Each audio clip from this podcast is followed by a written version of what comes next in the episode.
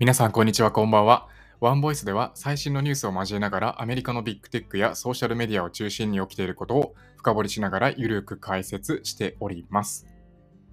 さて、本日のトピックは Apple vs Epic Games vs Google 何がどうなっているのかということでお話をしていきます。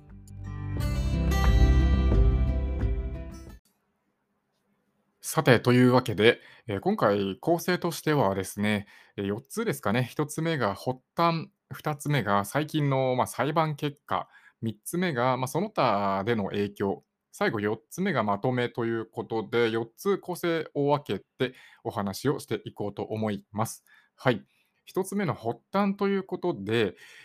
えーこれ去年に遡りますね。2020年の8月なんですけれども、エピックゲームスが、えーまあ、Apple に対して、えーあの巨大企業、まあ、iPhone とか iPad とか、えー MacBook とかを開発しているあの超巨大企業、誰もが知っている Apple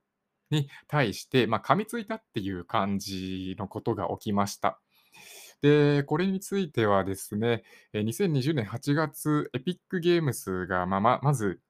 あ、えっと、エピックゲームスっていうのは、まず、あの、フォートナイトとかを開発している企業ですね。そのエピックゲームスがアプリ内で独自の決済機能っていうものを搭載したんですよね。iPhone アプリの中で独自の決済機能っていうのを搭載しましたと。で、なんでそれを搭載したのかっていうと、アプリ内でその課金をされて、で、その課金額の30%、30%の手数料を Apple に対して支払わないといけない。で、この30%っていう手数料が高すぎる。まあ、前々からもう Apple とか、まあ、Google もそうなんですけれども、これはもう事実上の税金だなんていうふうに批判をされていたと。で、それについてもういよいよ、まあ、エピックゲームスが、えー行動に入ったっていうようなところだったんですかね。で、エピックダイレクトペイメントっていうものを、フォートナイトの中で、えー搭載しちゃったんですよね。で、もうほんと比べるような感じで、Apple を通した場合の金額と、 Epic Direct Payment の場合での金額っていうものを2つその課金の画面で並べてしまって、えー当然 Epic Direct Payment の方では安いっていう金安い金額が表示されていたと。っていうことをエピックゲームスがやったんですよね。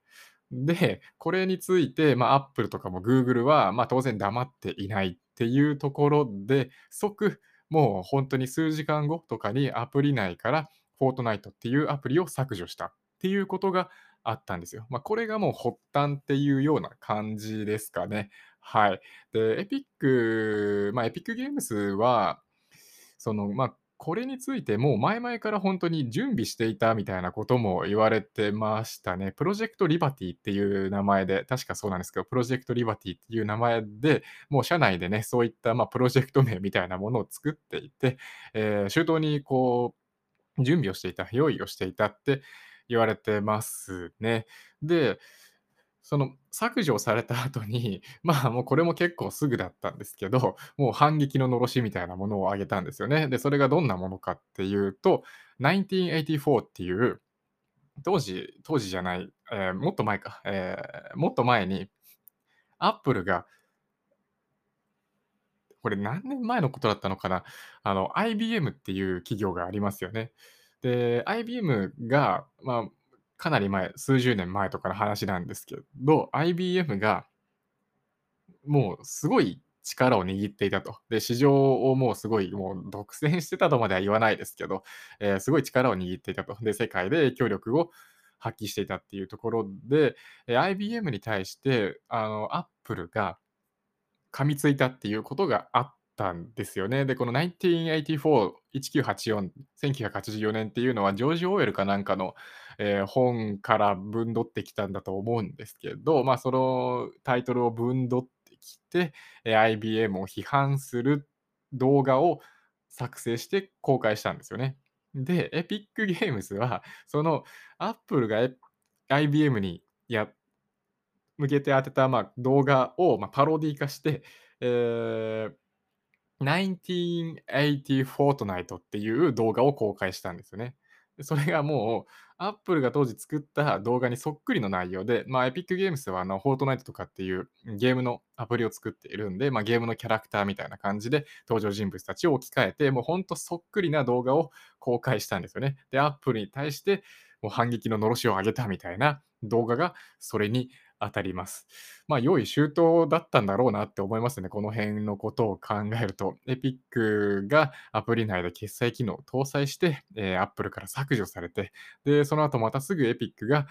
このね、1980フォートナイトっていう動画を公開したっていうところで、まあそんなすぐにね、あの動けないですよね。アプリを削除されるっていうことをもう予想していたんだと思います。いたんだと思います。で、すぐに動画を公開したっていうところで、もうその世間からこう支持を集めるような形になったとまで言えるんじゃないかなって思いますね。はい。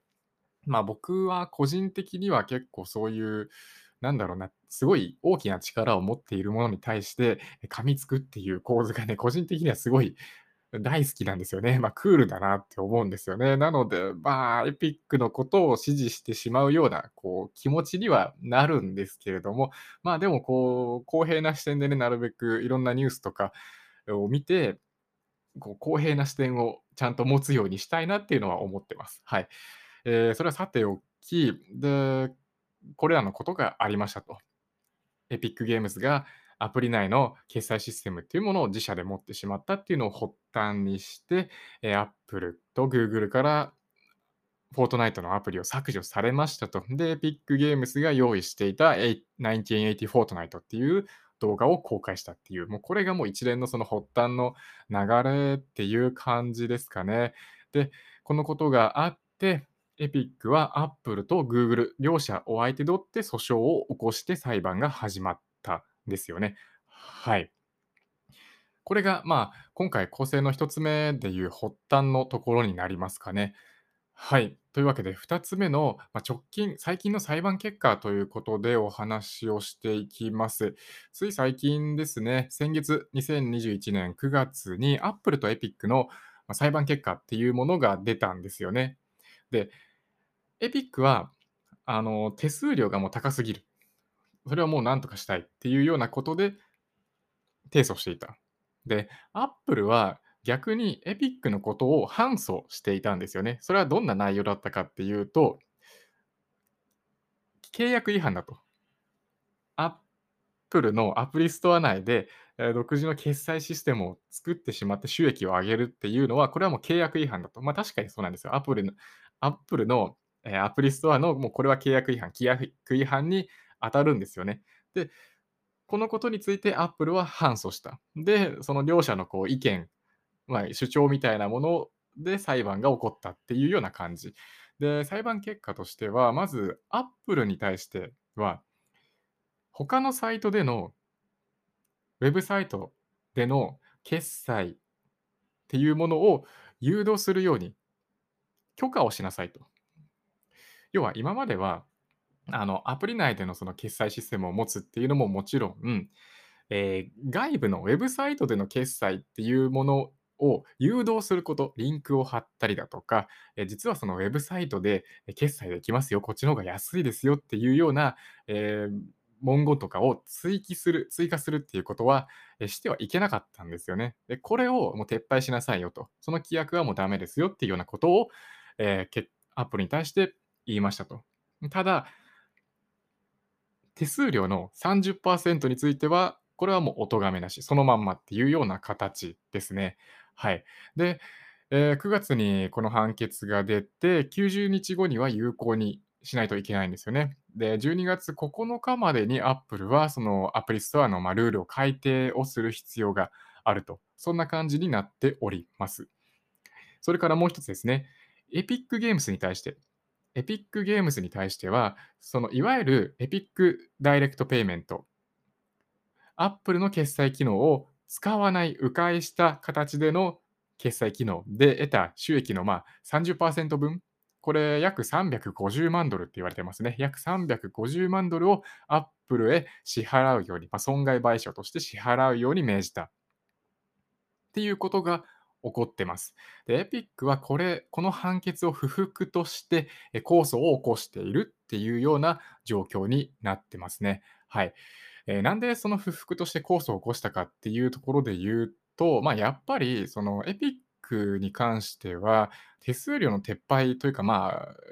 減額を求めているっていうのがあるんですよね。で、先ほども言いましたけれども、手数料については判決結果としてお咎めなしだったっていうところで、エピックとしては、いやいやいや、これはもうなんだろう、自分たちの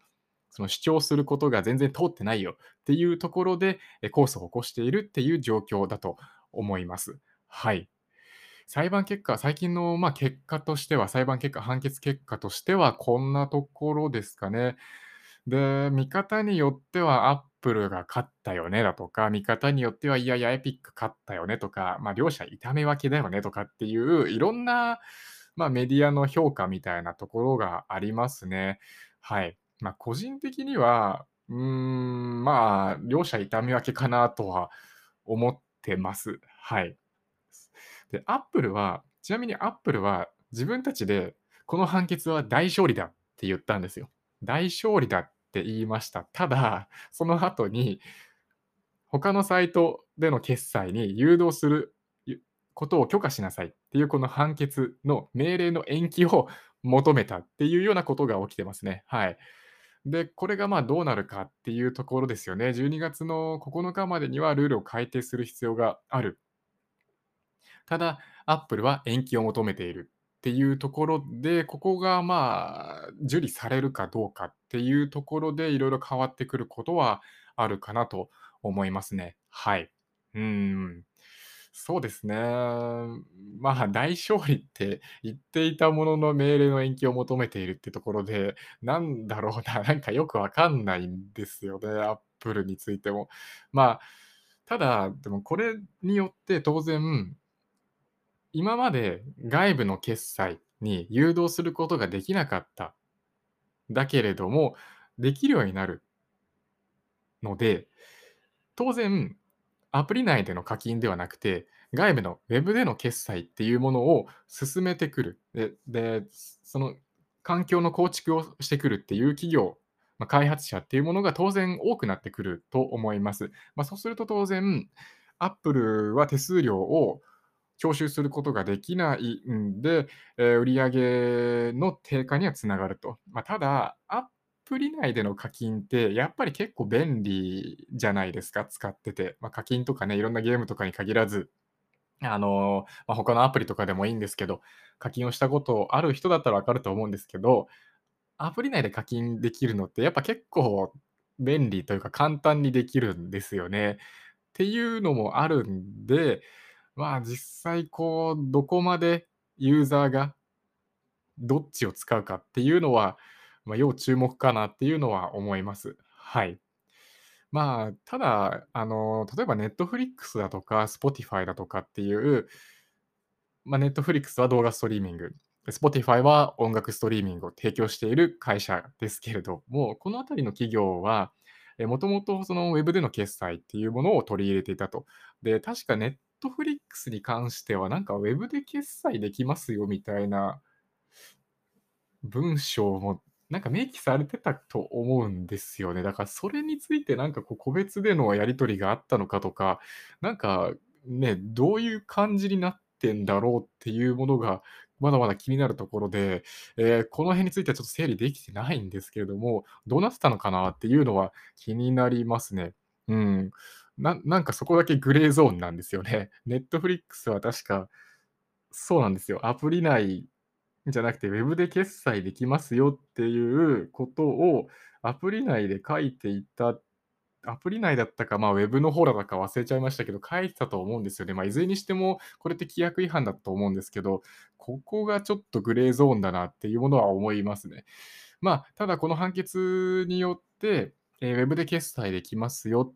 ね、えー、誘導するような文言だとか、リンクを貼るっていうことは全然 OK です。OK になるっていう判決結果になっております。はい。この辺が最近の裁判結果になりますかね。続いて3つ目、その他での影響はということでお話をしておくと、例えばですね、まあ、10月11日、これほんとつい最近ですよね。1週間ぐらい前の出来事ですけれども、Google が Epic を反訴してます。反訴。9月に、まあ、判決が出て、Epic は自社決済で得た、まあ、収益の30%、損害賠償として支払いなさいっていう判決が出ていると。まあ、これを、この判決が出て、まあ、行動に移したっていうような感じなんですかね。Epic から提訴されていた Google が、まあ、Epic を反訴するっていうようなことが起きてます。はい。アップル VS エピックのところで、まあ、エピック損害賠償払いなさいねっていう結果になってるんで、このあたりもどう、まあ、実際どうなるかわからないですけど、まあ、エピックがもしかしたら、まあ、Google に対しても賠償金を支払わないといけないっていうことがあるかもしれないですね。はい。あとはそうですね、これ韓国での出来事ですけれども、あの、8月の31日かな、通称ですけど、これ、反 Google 法って言われている韓国の法案が承認されたんですよね。どんな法案かっていうと、まあ、グー反 Google 法って通称言われてますけど、これはまあ、Apple とか Google に、えー関することで、アプリ内の決済システムの利用を開発者に義務付けることを禁止するっていう法律。アプリ内決済システムの利用を、まあ、App とか Google は、えー要求しますよね。それを義務付けしますよね。それを開発者に義務付けるっていうことを禁止するっていう法律なんですよ。まあ、なので、開発者が、えー Apple とか Google の決済機能を使わなくていいっていうことにする法律が、これま世界初だったらしいですけど、韓国で、えー承認されたと。っていうことが起きてます。で、これについて、まあ、Apple が結構批判をしていて、えーそれを認めてしまうと、プライバシー保護の問題だとか、えー詐欺の増加がね、高まってくるっていうことで、まあ、いろんなリスクがね、高まるっていうことで批判をしてます。はい。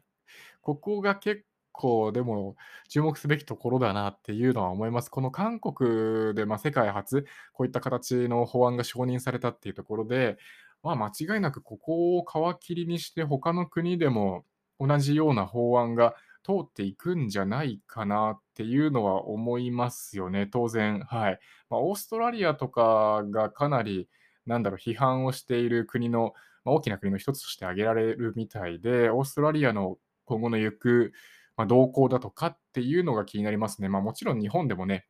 どうなっていくかなっていうのは気になりますね。まあ、日本でも、あの、公正取引委員会とアップルが結構揉めていたってところで、えー、アップルがまあでも最近、なんか公正取引委員会の方の、えー主張をね、こう組むっていうような形でなんか落ち着いたっていうようなこともありましたけど、日本でも結構揉めているところではあると思います。日本でもこういった同じような法案が、えーどんどんできてくるのかとか、まあ、他の国でもできてくるのかっていうところは注目すべきところだなっていうのは思いますね。はい。あと、それから、えーもう一つお話をしていきたいんですけれども、これもつい最近、えー今月10月になってからなんですけど、パドル ?PADDLE っていう、パドルっていう名前の企業がありますと。で、まあ、なんだろう、その、ソフトウェアをまあ提供している企業なんですよね。確か、さっき調べたんですけど、えーっと、どれだっけな。パドル、パドル。あ、これか。あ、ま、サブスク型のなんかこう、いわゆる、ま、ビジネスソリューションみたいなものを提供している、え、パドルっていう企業がありますと、PADDLE。このパドルっていう企業が、だいたいアプリ内での代替課金システムっていうものを今開発しているらしいですね。はい。ま、どういうことかっていうと、あの、アプリ内でえ、当然 Apple の決済システムを、えみんな使っていますと。で、えー最近の裁判判決結果としては、え、他の、ま、外部のサイトとかでの、えーウェブでの決済機能を認めなさいねっていう判決が出てますと。で、ウェブでの決済でも、そのアアプリ内での Apple の決済システムでもなくて、アプリ内で使える、えー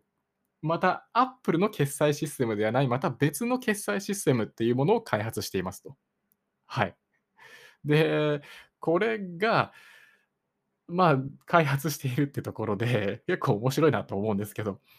まあ、手数料としては当然、Apple の30%よりは低く設定するみたいですね。10ドル未満だと10%、10ドル以上だと5%の手数料をパドルが徴収していくっていう形で、まあ、いずれにしても Apple の30%よりかは低くなるっていう手数料になるみたいです。はい。